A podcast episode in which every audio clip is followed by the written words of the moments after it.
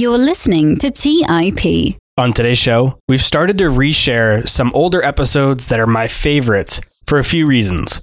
One, we get a bunch of new listeners each week, so the new listeners may not have heard this episode before. Two, even if you've been listening for a while, you may have missed this episode when it originally came out.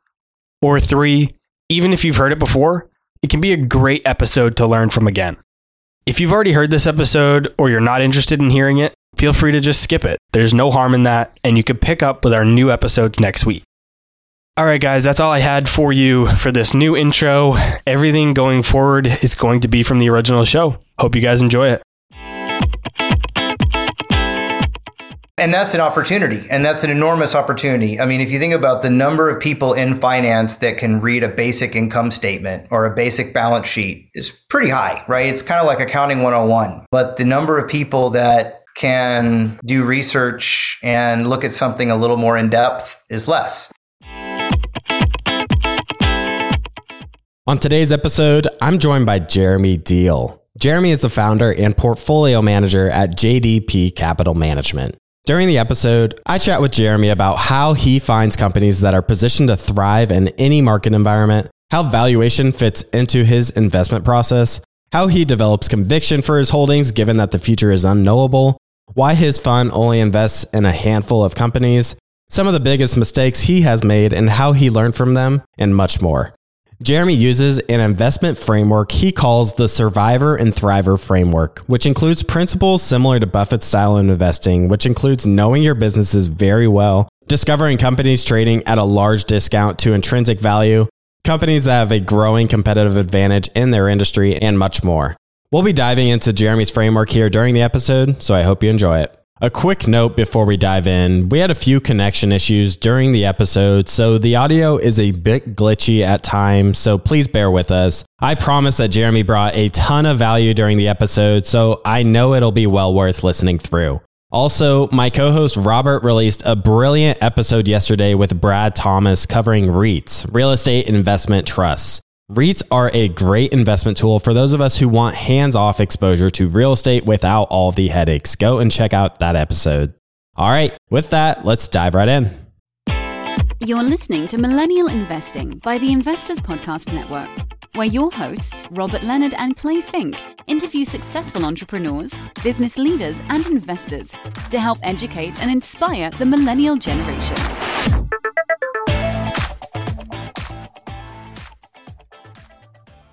Welcome to the Millennial Investing Podcast. I am your host, Clay Finck, and today I have an exciting guest for you all, Jeremy Deal. Jeremy, welcome to the show. Hey, thanks for having me, Clay. It's a real pleasure. Love the podcast. To help set the stage for our conversation today, could you start off by walking us through what you call your survivor and thriver framework that you put together for your fund? Well, first of all, let me start by saying that our approach to investing is not to, we're not trying to make money by just trading stocks. There's really kind of two ways to make money in the market. One is through trading, and another is through buying and holding great businesses or just buying and holding and letting the value of that business compound. So we're in a business where, and our strategy is around the idea that we want to pick businesses that we can own for long periods of time because they have the ability to compound fundamentally at a rate that we think will help give us a chance at least to outperform the S&P 500 without leverage. And so that's what we're looking to do.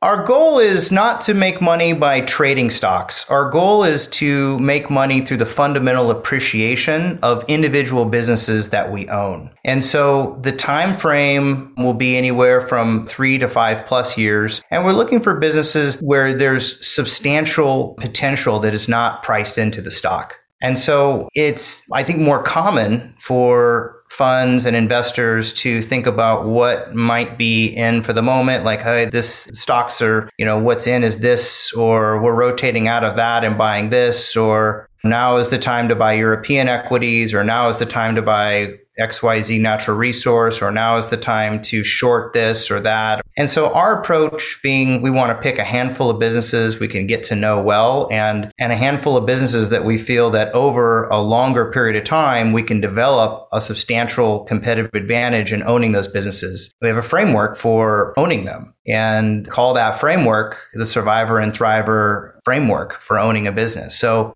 it basically comes down to four key characteristics for a business that are separate from valuation, but really refers to quality. And these aren't hard and fast rules per se. It's just more of a, a guiding light that helps us achieve two things. One, it helps us achieve not drifting too far out of the guideline and buying something just because it's cheap. And secondly, it helps us to hold on to businesses, to hold on to great companies when it's difficult, when everybody else is selling or when those businesses are no longer in favor. Because inevitably, if you're going to buy and hold a business for a long period of time, it's going to go through periods of trading fully valued, sometimes even premium to what it's worth and at a discount to what it's worth. So you need a framework for continuous ownership of a business that is not just based on near term price movements or near term price targets. And so the survivor and thriver framework is just sort of like a guardrail, you know, to think about a business as we're researching and thinking about does a company still kind of fit our framework for continuous ownership or has something changed and it needs to be sold?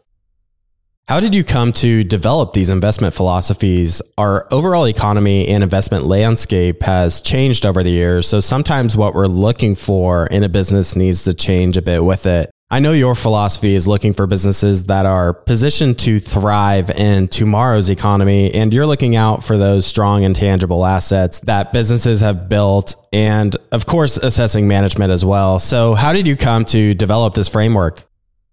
The first criteria that we're looking for is a business model that is adaptable and relevant in tomorrow's economy. And the point of that is we want to make sure that we're not investing in something and getting overexcited about its price when looking out in three to five plus years that it's really just a melting ice cube or has a declining advantage or that is not really as relevant in what we believe to be tomorrow's economy. So it doesn't necessarily mean that we're investing in tomorrow's technology technology per se, and technology is a sizable component to our portfolio. But it just means that we want to buy something that we feel will be more relevant because it is growing and will become a bigger business in the future, not a smaller business.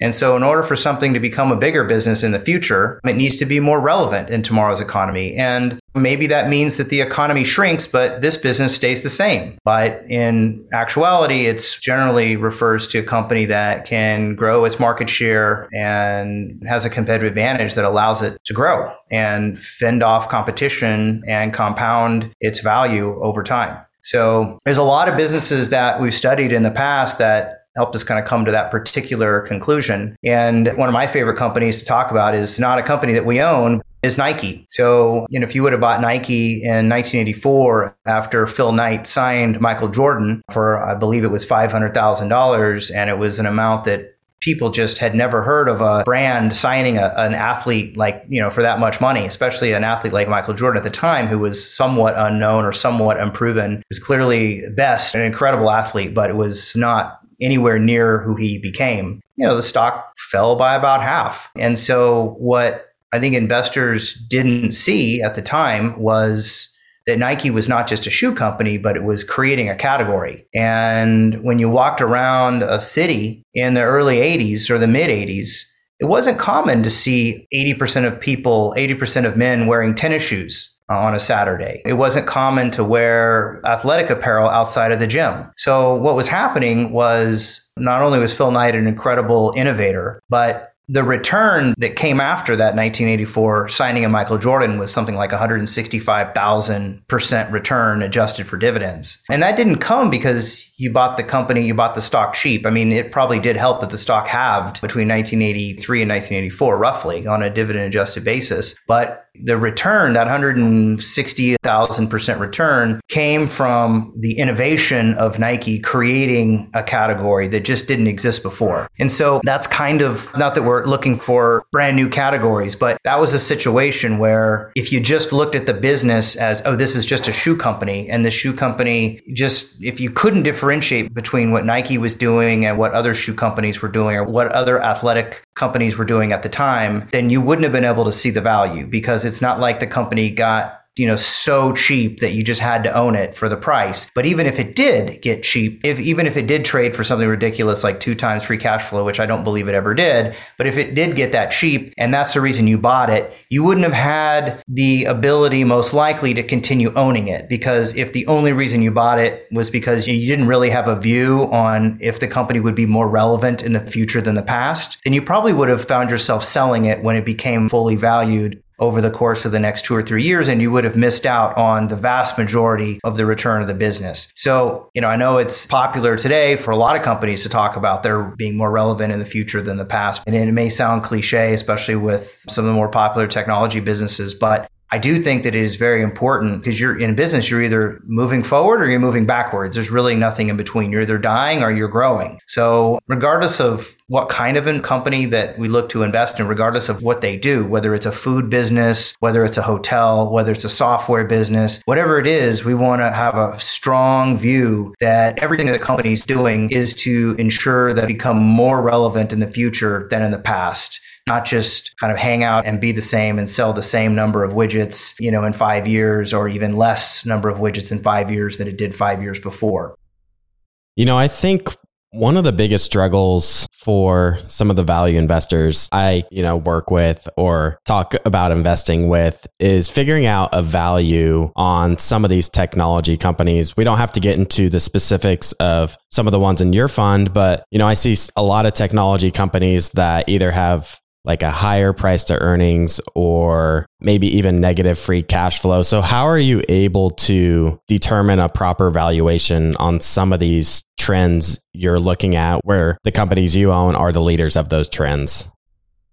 Yeah, we have two portfolio companies that are consumer technology businesses that probably screen expensive, I guess. But I think it all goes back to, you know, anything you invest in, if you're going to make a long-term investment, you kind of need to have a framework for thinking about, well, what is this business doing to build its competitive advantage? And how does the addressable market for this company look net of competition in three, four, five, ten years. I mean, the market is a discounting mechanism. So over time, if the company makes fundamental progress that's substantial, it will be reflected in the price. So one of the criteria that we have is we want to see that a business is self-funding. So if we look at a business and say, wow, we think that this potential here is significantly undervalued, but we think that revenue, cash flow, unit economics, whatever it is, can be, you know, number of widgets sold, number of users could be five or 10x more in the next decade. We want to do some math and say, well, how much is it going to cost the company to achieve that? And if we think that the company has to access the capital markets or raise money through debt or equity, and that's a critical part of achieving that, then that's not a business that is necessarily investable for us because it in- introduces capital markets risk, which we don't necessarily want to take. I mean, it's great when stocks are really expensive and it's easy for companies to sell stock to raise money to grow, but we want to invest when we believe that the company, regardless if they're showing GAAP net profit or not, has enough internally generated cash flow to fund a minimum amount of growth that we think would allow the company to get where we think it can go to achieve its objective that we can see as we understand it, as we're modeling for over the next several years. So it doesn't mean that when a stock is overvalued, the company shouldn't take advantage of those prices and raise some capital. Or if it's a company that can access the debt markets and sell bonds, you know, 20 year, 15 year debt at 1% or 1.5% interest. I mean, look at companies that we've owned in the past, I mean, like a charter communications, able to sell bonds and you sell super long term debt at interest rates that were at one point a little over 1%. Hey, if they can do it and use that to do buybacks, whatever, Godspeed, right? Get after it and do it. But it can't be a critical part of bridging that gap between where they are today and where they need to go, where they need to be in, you know, three, four, five years. And when that discount is really wide, it becomes a value investment in our mind because we're purchasing a business for we believe is a substantial discount to its intrinsic value over our time horizon. So if it was easy to figure out valuation, valuation, then, you know, things would be efficient. And I do think it's easy to figure out valuation in the short term. I mean, anybody can screen and look at a business and say, wow, it's overvalued or undervalued today. Or, you know, it's relatively easy to kind of look at consensus on a well-known business and determine what you think it's going to do in the quarter as far as revenue or profit or how the debt profile of the business is going to look in a quarter. There's no competitive advantage there. But what's hard is to use the market, the stock market, as a way to purchase a stake in a business and align yourself with the tip of the spear, kind of 1% leadership team or even founder, and kind of come to some sort of idea of like what are they doing and how is this going to look in a few years? I think that's hard and that's how we spend our time i think it's very hard to have an advantage by simply screening for a cheap company. Actually i think there's no advantage there. I think anybody can hit a button and screen for a company with a dividend or a company trading an old bank that trades for a discount to book value. That doesn't tell you anything. And so this idea of just mean reversion is not part of our investment framework. I mean it was many years ago but it's definitely not the way we look at the world today. So one of the first things we do is look at and say, well, can we understand what this business does today? Can we have a grasp on their competitive advantage? And can we get a grasp on why that competitive advantage is sustainable? And then the second thing we do is take a look at the addressable market. Is the addressable market for this product or this service misunderstood? Is it much bigger? Or is this product going to gain market share and the market doesn't necessarily grow, but for some reason they're going to gain market share in a way that's not priced into the stock? So the research then goes from, you know, starts maybe there at a high level and then moves down and deep, deep down into the business, down into its peers, down into the sector. So we want to spend a lot of time in and around those sectors, in and around those industries to understand the sectors we're in the industries we're invested in, to understand do we have this right? Is it a moving target or did we really miss something here? And so price is important, but if you're going to own a business, if you're going to use the stock market to make a long term investment, I mean, we're managing multi generational capital. So we're in a different position, I think, than traditional hedge funds that need to make the month or make the quarter or even make the year um, in order to retain capital. So the vast majority of my family's worth is invested in, in our fund. And so we run it with that mindset of like, what would I do with my money? And what I think is risky and dangerous is to try to make short term bets based on market sentiment and where things are going. So our focus on trying to figure out how a business is going to look in several years, it, it is more difficult than just screening for things. Yes. And then trying to fill in and justify why you think that's a good investment. But it's more along the lines of, look, we want to buy and hold this for, you know, three, five years. And what's the probability it's going to outperform the S&P on a fundamental basis because it appreciates fundamentally in a way that allows it to do that. So it's, I guess you'd think of it as how would you act or what would you do if you bought control of a business? I mean, what does a private equity fund do? It buys a business and has a five, six, seven, 10 year time horizon. I mean, they don't just kind of go on vacation, but outside of operational things, you know, you're kind of deeply involved in understanding what industry did you invest in and where is this going? You're at trade shows, you're monitoring your competition, you're talking to customers, you're doing surveys, you're understanding where we can improve, what's changed, what are the opportunities in the market that are evolving that we're taking advantage of or not taking advantage of. So the focus of the investment process is much more on the individual business than it is on the market or macro stuff because macro stuff comes and goes. But what is continuous is unless the business goes out of business and goes to zero, the business will hopefully survive over time horizon. And what we want to make sure is that it not only survives, but thrives. Let's take a quick break and hear from today's sponsors. Hey everyone, it's Patrick, your host of Millennial Investing. Every year, my buddies and I do a guy's trip to escape the cold and dreary Ohio winters. Once we pick our destination, without fail, we all jump on Airbnb and find an incredible place to stay. We just got back from an amazing trip in Palm Springs, California, and our Airbnb home was a huge part of creating memories we'll never forget. I loved it so much, I'm taking my family back to Palm Springs for spring break, and we're staying in an Airbnb home my kids fell in love with and picked out themselves. While I was there, I had the realization that my own home could be an Airbnb. It's an excellent way to earn some extra cash, whether you're saving up for your next vacation, paying off some bills, or investing. Your home might be worth more than you think. Find out how much at airbnb.com slash host. That's airbnb.com slash host. Hey guys, have you ever wondered if there's an AI tool like ChatGPT specifically built for the stock market? A tool that not only does the research and analysis for you, but also allows for dynamic discussions?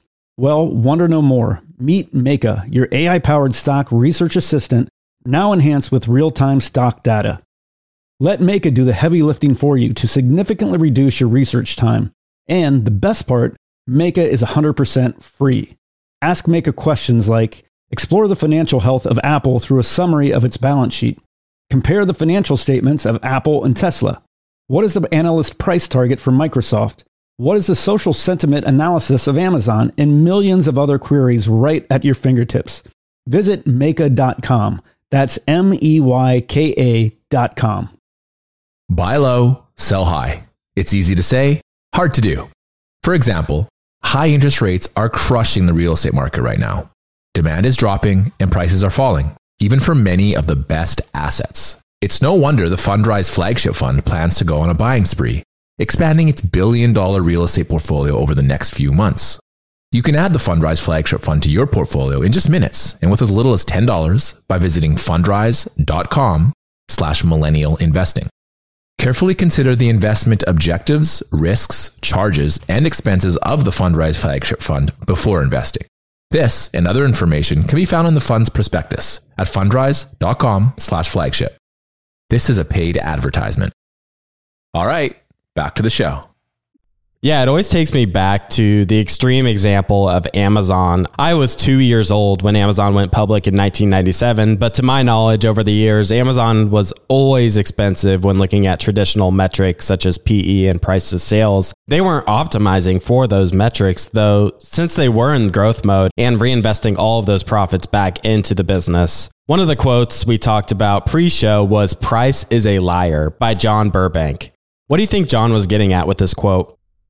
I met John Burbank and that quote that he used to say that all the time. And I think, you know, generally speaking, price is a function of kind of what people believe something it might or might not be worth within a time horizon that they're comfortable making a bet that day. It doesn't make a lot of sense that a company at the beginning of the day is worth 100 and then by the end of the day is worth 95 the valuations you know intrinsic value doesn't generally change 5 or 10% in a week or a day. So price a lot of times is a reflection of sentiment in the market. So if you let short-term price determine the narrative, then you find yourself kind of just on the front lines of the rest of the market and almost handicapped and in a way neutered from an ability to make a long term bet because you're at the whim of the herd. So we operate from this idea that price in any given moment it doesn't necessarily tell you much about a business, but over time it does. I mean, Ben Graham was obviously the most famous for saying that over time, in the short term, it's a, price is a voting machine, but the long term, it's a weighing machine. Buffett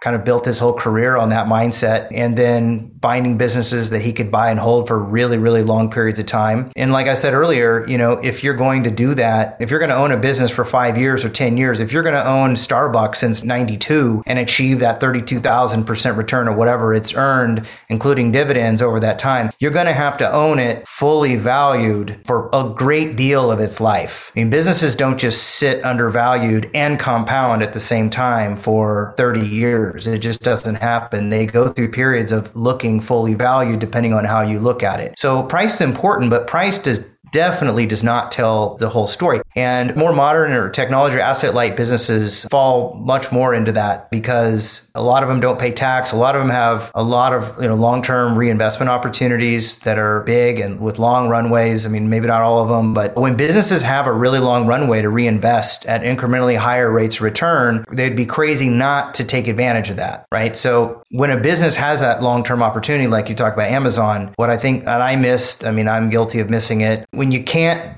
peel back the onion and say, wow, what's really happening here? You, you, miss stuff because it doesn't necessarily show up in GAAP earnings because GAAP earnings does a really terrible job of measuring the intrinsic value of a business, especially in the short term. I mean, you don't see Google search engine isn't sitting on Google's balance sheet I mean, you can't look at the book value of Google and make a determination of is this overvalued or undervalued? Is, you know, what is the search engine sitting there at? Or what is the Nike swoosh or the Starbucks logo? What is that worth? I mean, that's not a line item that you can discount. So you can't, you know, operational excellence and execution risk, for example, isn't in an earnings statement, isn't in the cash flow statement. You know, these are things that you can't get screening for a business and just simply looking at a snapshot of accounting. They're just not going to tell you. So you need a framework, whatever that framework is, whatever your objective is, you need a framework if you're not just trading stocks. There needs to be a framework for how to measure and come up with something that's just not sitting there in, you know, short-term accounting because yeah, you'll miss a lot. I've been putting a lot of thought into this accounting idea where earnings are essentially understated because the company is simply reinvesting back into the business, and that is being shown as an expense on the income statement. Are a lot of the businesses you're invested in using this playbook where they aren't really optimizing for earnings today? So, no matter how you look at it, they aren't going to look cheap using traditional metrics? Well, it's an opportunity to consumer tech businesses that really fit that bucket. And I know they're kind of the topic of people or love to talk about kind of technology in general. It's, but I'm not a technologist per se. I'm interested in value situations where I believe the potential of the business or the earning power is dramatically misunderstood, whether it's because the addressable market is misunderstood and the competitive advantage or the competitive advantage is misunderstood in a business or both. And I can figure it out. I can clearly see and it just kind of hits me over the head like, wow, that's obvious. It's sort of already happened, but we're just now in the business in the harvesting phase. And yeah, of course, it's not going to be in the numbers. Why would that company pay tax when the opportunity to reinvest is so high? So I think if you go back in time, some of the best performing companies, you know, companies that I admire, a company like JB Hunt, which is a, an old trucking company, you know, it's incredible, been an incredible compounder. It's something like more than 20,000% return, including dividends, you know, since the mid 80s. Or a Danaher, which most value investors are largely familiar with. You know, companies that are going through a transition like that, they're making a shift where they have an opportunity to invest in a way that's non traditional. Domino's Pizza is another example. You know, the beginning of the dot com boom when the internet kind of came out, they were the first company pizza business to say, wow, what an opportunity to be able to sell pizza online. And I think the retail food analysts were probably really skeptical of that and said, well, you're just, they had a view on Domino's based on the price of cheese and the consumption of pizza and, and the market share over Pizza Hut or something. But, and maybe the tech guys that looked at Domino's said, wow, this is just a pizza company. But in reality, it was led by a team that was willing to be on the forefront of the internet revolution and basically be the first company that allowed one of the, at least that I know of uh, at scale that was able to kind of set up the first online pizza delivery. You could pay for a pizza with a credit card online and being the first to do that, being a market leaders in that and leveraging technology at the time to be more than just a pizza company, but to enhance the experience and, and make it a better experience for the consumer in a way that kind of made them better. And that wasn't going to be reflected in the income statement necessarily, but you would have seen a lot of debt that the company had at the time. And yeah, they didn't prioritize paying out a dividend dividend or something. I mean, they used that money to invest in, in new things and be on the forefront and it paid off. And to own Domino's at that time and that, you know, the current company has been public since the early 2000s, but whether the private equity fund or whatnot, that's, you know, the history of Domino's is somewhat checkered as far as the original ownership. And then it was backed by private equity and then it was taken public and it may have been public more than once. I'm not sure. But again, not a company I own and I'm not an expert in that, just sort of read a few articles on it. And, but the story resonates with me that that why they've been so successful. I mean, the stock is up over 6,000% since 2004, I believe. Why they've been able to outperform. And it's because they had a reinvestment opportunity that was unique and they were willing to invest in that, um, even if it took three, four, five years for the return to make itself apparent in an after tax, you know, kind of the income statement. So I think that's critical if you're going to buy and hold a business that it has a long runway to reinvest in itself. And, you know, at the end of the day, there's only a few things you can do. You know, when a board has a bunch of cash, you can either return it to shareholders, right? You can do a buyback or you can do a dividend, or you can look up and say, wow, we have this really interesting, unique opportunity in our business that we've either pioneered or it's just a happenstance. Um, we can reinvest in that. And if that reinvestment is in the form of people, which in a modern business, you know, that's really what's the driver of a lot of value. So if you're gonna, if you look up and say, "Wow, we have this incredible opportunity. We need to hire another two or three hundred engineers over the next five years," and those two or three hundred engineers are hundreds of thousands of dollars a piece because they're best in breed or whatever the case. Yeah, it's going to show up as an expense, and it's going to look kind of ugly on the income statement until that produces returns. So you need to, again, you need to have a framework. One would need to have a framework around investing in that particular company to be able to understand it um, beyond just cracking open the 10Q and scanning the you know the results and saying yay or nay.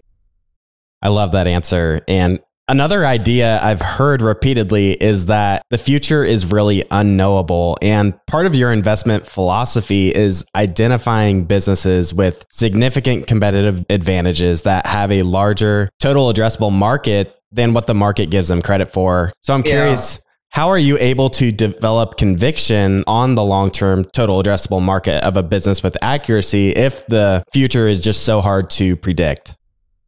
And I agree with that. Let's just back up a minute. When you make an investment in any business, you are investing in the future.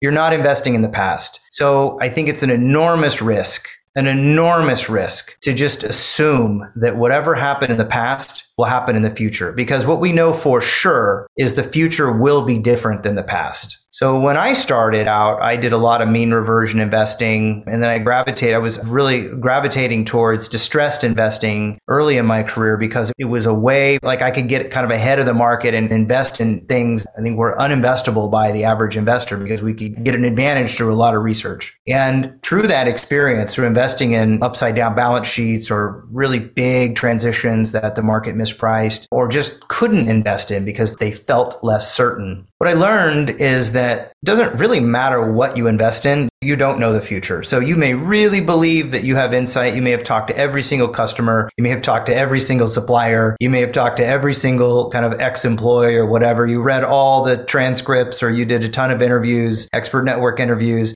all it means is you have like a picture. You're always sort of feeling around in the dark. But I think when you're investing family capital, multi generational family capital. And it is harder to take market trading oriented risks. It's harder, at least for me, to say, hey, I think that the price of XYZ company or this sector is a good sector bet for the quarter or for the year. I think that that's dangerous because you're now betting on market sentiment. So if you're not doing that and you know that the future is going to be different from the past, and that's the beginning of all investing, and you're going to buy something and hold it, what I think you have to do is to be able to divide it out into some period of time and have a framework for monitoring that investment. So what you're not doing is saying, well, I'm just going to go away for five years and go travel for five years and come back and let's see what happened. You have to develop a framework to say, okay, what do we know? What is knowable? Well, there's certain things that are knowable about a sector. You know, I don't think you could have gone back to Starbucks in 1992 and projected that it would be common for Americans to drink coffee at Starbucks, uh, you know, at a coffee shop. You know, most Americans consume coffee at home, and it was Folgers and a coffee pot. Like I grew up going to my grandma's house, there'd always be a half burned pot of coffee, maybe pot number three, and it had that kind of burned coffee smell. And she'd be like, "Oh, grab yourself a cup, grab another cup of coffee." That's how Americans consume coffee. And Howard Schultz said, "We're going to change that." He went to Italy and he said, I, I think that we can create a coffee shop with flavored drinks or different kinds of drinks that will resonate with Americans. And fast forward, we can't imagine life without our Starbucks now. I mean, the kind of average middle American that probably wouldn't have gone out to a coffee shop and spent $2 or $3 on a cup of coffee in the Midwest in the early 90s or the 80s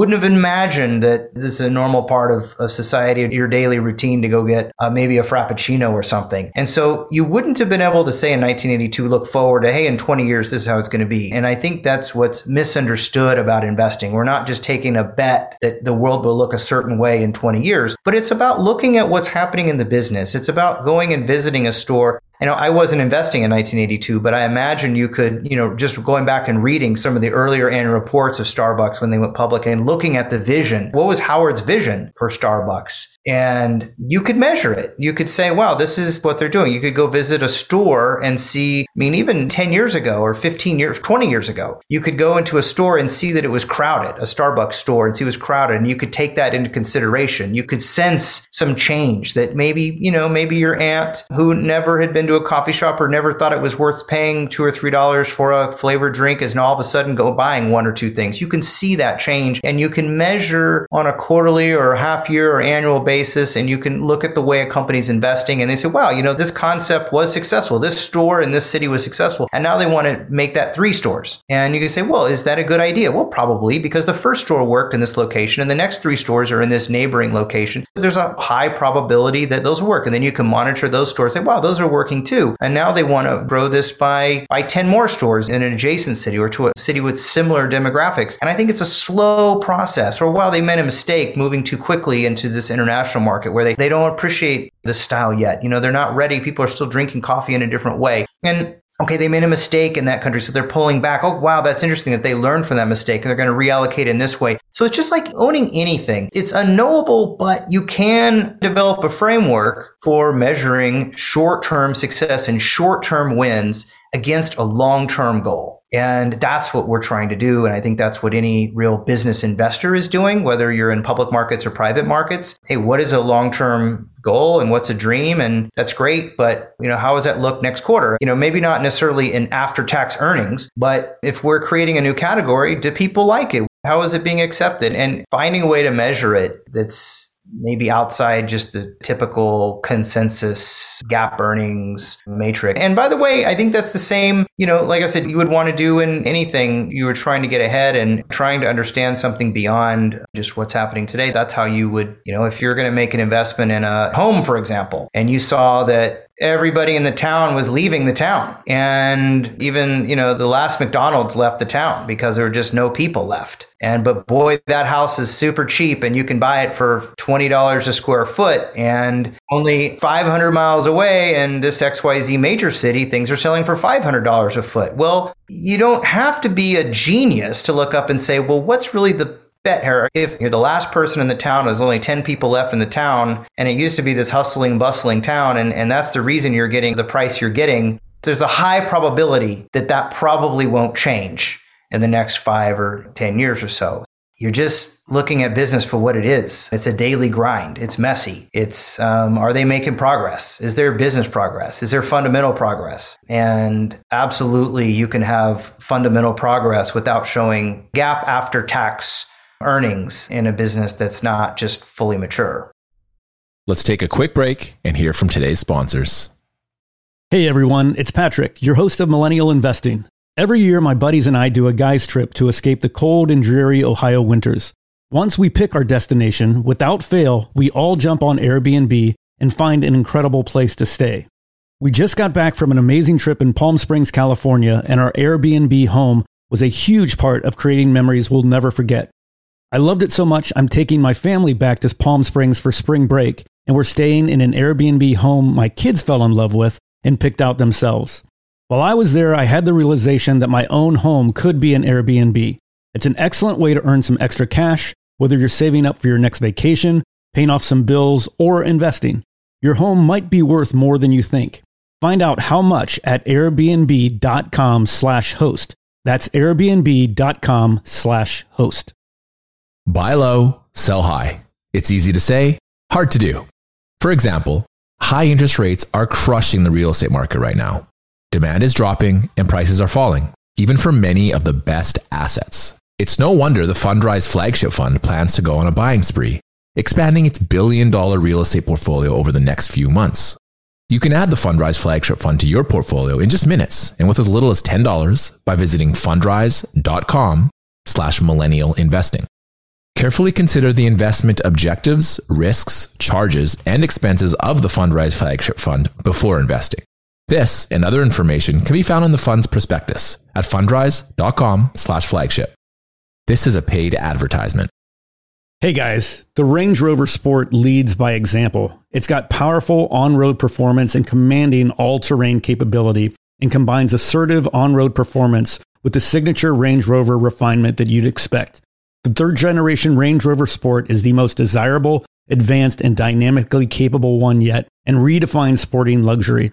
It's got advanced cabin technologies such as active noise cancellation and cabin air purification, which offer new levels of comfort and refinement. The purposeful cockpit like driving position sets the tone for a focused interior that promotes exhilarating driver engagement. Award winning Pivi Pro infotainment is at the heart of the experience and provides intuitive control of the vehicle systems. You can also enjoy a dynamic drive in total comfort with optional 22 way adjustable, heated, and ventilated electric memory front seats with massage function. Design your Range Rover Sport at LandRoverUSA.com. That's LandRoverUSA.com. All right, back to the show. Relating to the GAAP accounting piece, I think a lot of investors are stuck looking at what used to work. You know, value investors always used to look for those stable companies with high free cash flows. Well, that method of investing might not be as effective anymore, at least as it used to be. And a lot of these technology businesses are just being valued in a completely different way.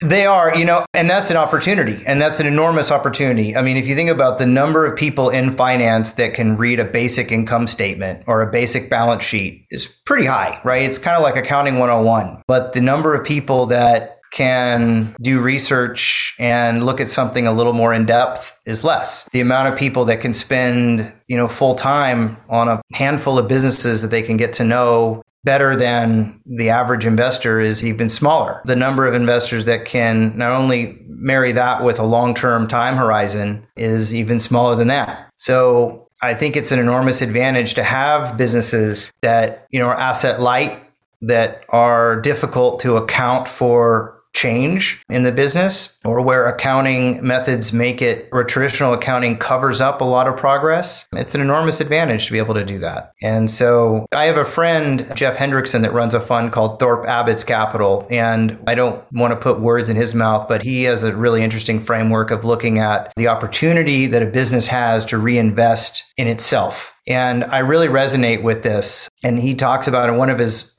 earliest letters, he talked about Amazon and showed in a graph. And if anybody knows who he is or wants to Google him, it's a really interesting framework for looking at this.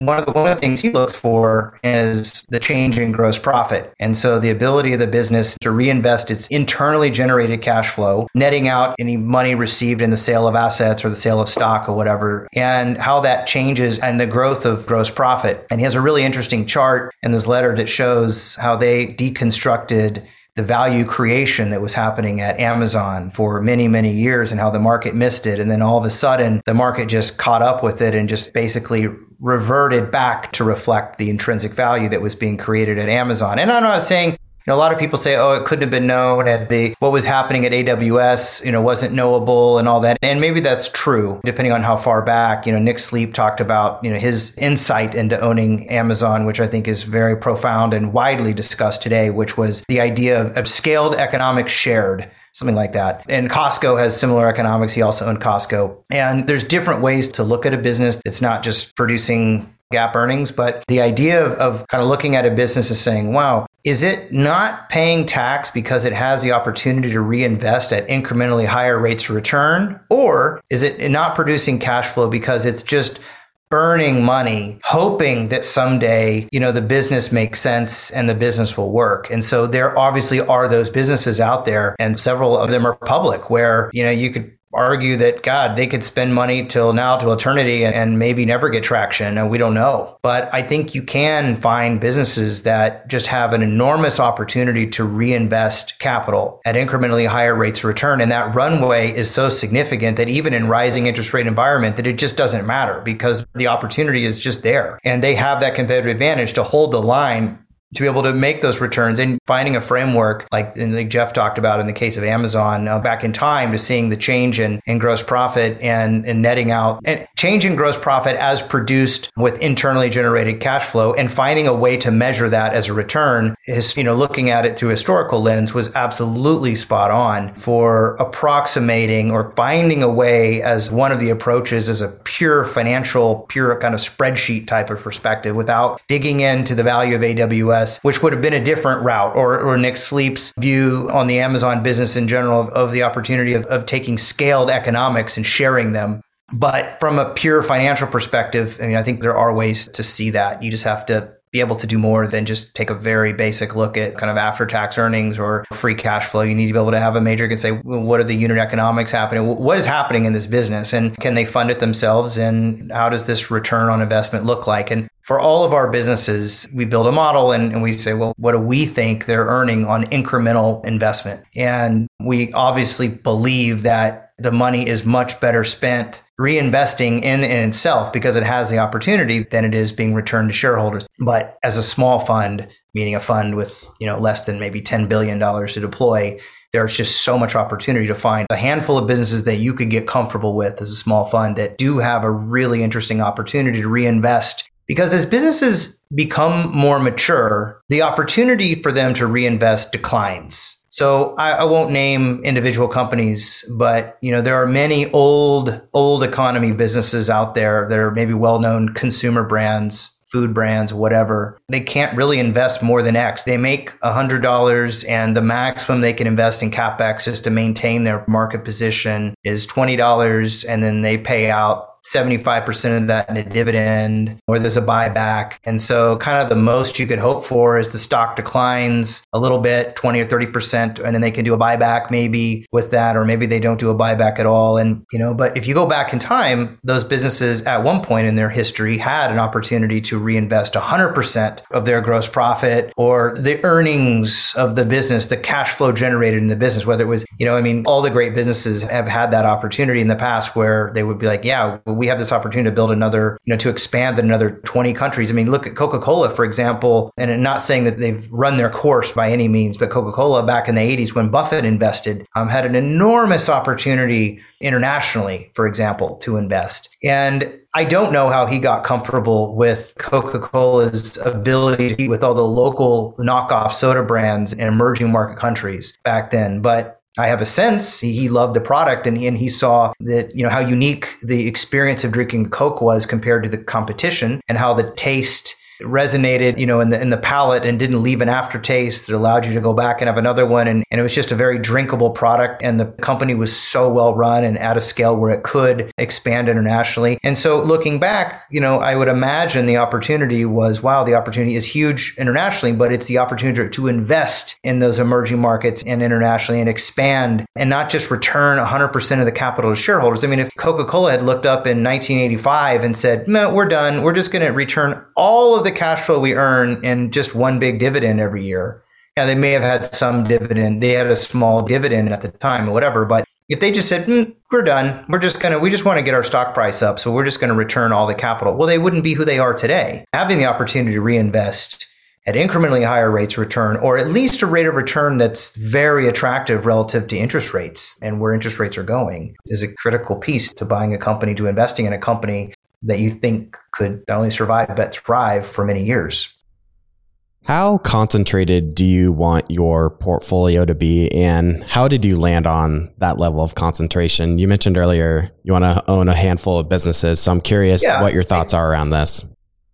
We have around 10 positions because investing is hard. And the more companies you have in your portfolio, the less you're going to get to know those companies. There's only so many great ideas you have. You know, there's this these sayings that your 15th best idea is not as good as your sixth best idea, and that makes sense. I don't think there's any right recipe. I mean, what makes sense to me is to focus on a handful of businesses that you can develop the confidence in to own when it's hard to own them because it's going to be hard to own any stock at some point in its history. So all the people today that are piling into the trade of the day, the reason they won't probably be in that stock or that sector in three years from now, let's say, or even six months from now, is because the confidence, they don't have the confidence necessarily to hold that business for a long period of time. So there's probably people that are a lot smarter than me that can develop that confidence over 25 or 30 or 50 companies. But because we're not using the stock market as a way to buy and sell and trade our way to a return, we're looking to earn that return through the fundamental appreciation of a business it's just difficult to have a diversified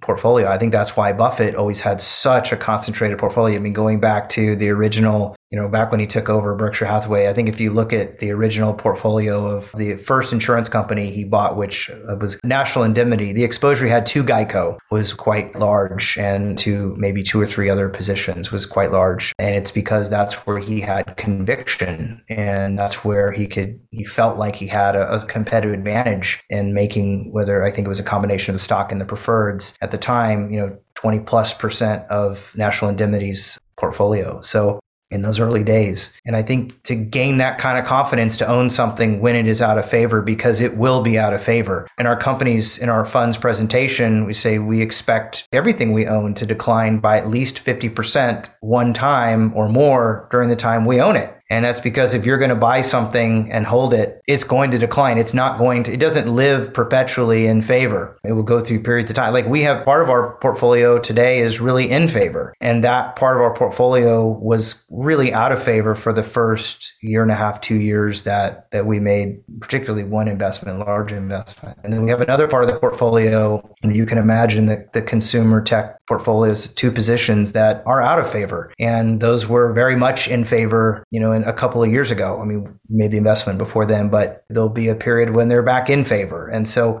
you have to be able to develop that confidence to buy and hold something that you believe that in our case that can survive and thrive. And it's hard to do that with 30 companies. I really respect that high level of concentration as it obviously requires high levels of conviction in each position. And back to another Buffett idea, he has that punch card idea where yes. imagine you only have 10 punches. You'll think about investing a little bit differently rather than thinking, hey, I'll just, you know, throw money in this company just because it's going up to, uh, transition a little bit, I'm curious how often have you decided that you were wrong about an investment thesis and maybe talk about what that experience was like and yeah. how you came about those conclusions? It's a great topic because I don't think people talk about their losers enough. I mean, I'd say that the lens that I use to look at a business today, an investment today, is absolutely a derivative of all the mistakes that I've made as a manager and even in my in private investing prior to that. And it's a combination of mistakes that were made even after the framework was put into place. And so, yeah, I've had many, many, many mistakes, but kind of at the highest level, I did this exercise maybe three years ago where I looked at every investment the fund has made in the last 11 years, which hasn't been that many, but what the portfolio, what those companies look like if we would just continue to hold them. And the first thing that popped out is wow, the lower quality businesses that were traded cheap are actually still cheap today. Maybe they popped quick and, we had the chance to kind of to sell the hot potato, uh, to pass the hot potato on to the next guy. But the higher quality companies continue to compound and outperformed not only the index, but even even our fund quite substantially. So buying low quality businesses just because they were cheap and chasing them probably was the mistakes of a mission and then that along with selling high quality businesses and missing out on on the bulk of the return knowing that we had the investment thesis right.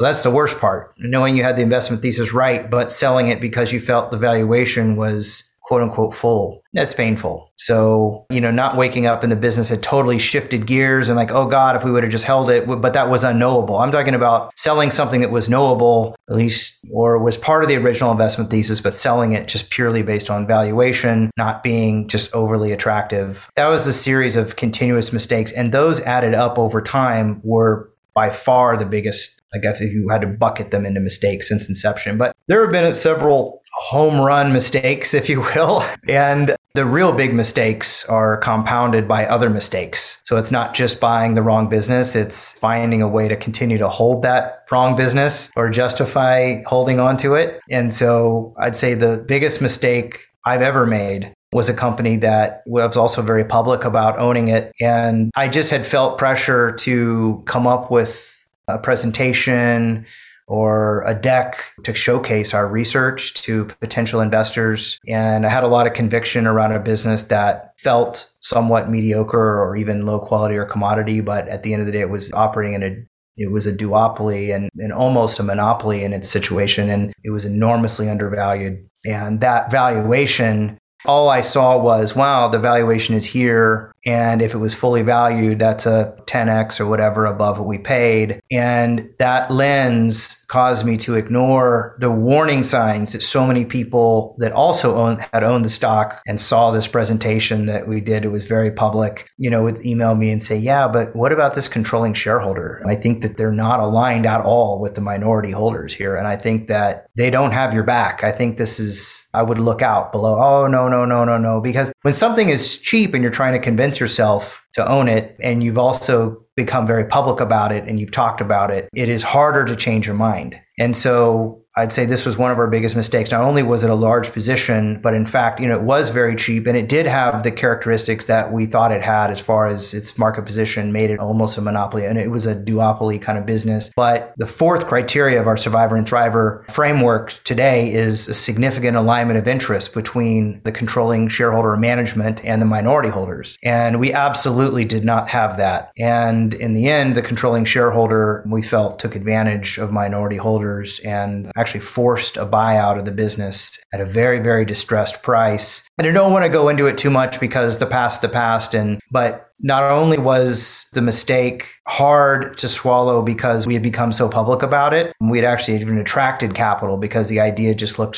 so incredible and our research really was good. It was very unique research, but it wasn't enough to overcome the fact that there was zero alignment between minority shareholders and the controlling shareholder who found an opportunity through the structure, through the unique ownership structure of the business to take advantage of the price at the time and, and force a buyout. So the repercussions of that were, you know, we had a horrible, horrible year. We actually didn't lose very much money on the investment, but people started associating us with this company and uh, we ultimately had to sue the company and as a result of that we got it we did get a higher price than the buyout but it was just a horrific experience it sucked up all of my time and then some for many many months and it's just something i'd never want to repeat again so even though we did have this survivor and thriver framework, uh, we didn't talk about it as openly, but part of uh, that experience caused us to really dig into the framework and go public with it and really talk about it openly and say, look, we need to have some bumpers to make sure that this doesn't happen again. It doesn't mean that we won't make mistakes again, but we don't want to make mistakes that could be prevented for some very obvious things. And for example, a company being very, very over leveraged or, you know, mismatched balance sheet, upside down balance sheet. We've invested in those things in our prior life and done well in some, and some we just totally lost out. And looking back, they were, it was somewhat stupid. We had part of the thesis right, but we missed something that was right in front of our face, which was, yeah, yeah, you're right. They do have this awesome opportunity if the balance sheet looked a little different and you can't overlook that. In the case of our biggest mistake um, in the last few years, it was the misalignment of interest between the controlling shareholder and the minority holders. So yeah, I mean, it's, it happens and we probably have mistakes today in the portfolio. We have something today that I kind of was thinking, well, you know, we probably had too much of it. Went down a lot, not just because of valuation, but just for other reasons specific to that company. But, you know, yeah, there's going to be mistakes, but we have gotten better, I think, at managing those mistakes through understanding why they were a mistake, looking back and saying, could this have been prevented by making sure that whatever investment really met our criteria? And I feel like we've gotten better, but that doesn't mean that there's not probably embedded mistakes today or more mistakes on the horizon. Yeah, and part of your mission is to embrace mistakes and continually improve, and that's just timeless advice and, you know, something I find a lot of value in. Jeremy, thank you so much for coming onto the podcast. Before we close out the episode, where can the audience go to connect with you and JDP Capital Management? Yeah, jdpcap.com is our website, and you can fill in your information and get our updates. So we do two letters a year. And if you're interested in more than that, I think it's a fit. I mean, our fun presentation is available on the website. If you're interested in more information than that, you can send me an email. So the information's there at jdpcap.com. And yeah, appreciate the time and thanks again for having me. All right. I hope you enjoyed today's episode. Please go ahead and follow us on your favorite podcast app so you can get these episodes delivered automatically. If you've been enjoying the podcast, we would really appreciate it if you left us a rating or review on the podcast app you're on. This will really help us in the search algorithm so others can discover the show as well. And if you haven't already done so, be sure to check out our website, theinvestorspodcast.com. There you will find all of our episodes, some educational resources, as well as our TIP finance tool that Robert and I use to manage our own stock portfolios. And with that, we'll see you again next time. Thank you for listening to TIP. Make sure to subscribe to We Study Billionaires by the Investors Podcast Network. Every Wednesday, we teach you about Bitcoin, and every Saturday, we study billionaires and the financial markets. To access our show notes, transcripts, or courses, go to theinvestorspodcast.com. This show is for entertainment purposes only. Before making any decision, consult a professional. This show is copyrighted by the Investors Podcast Network.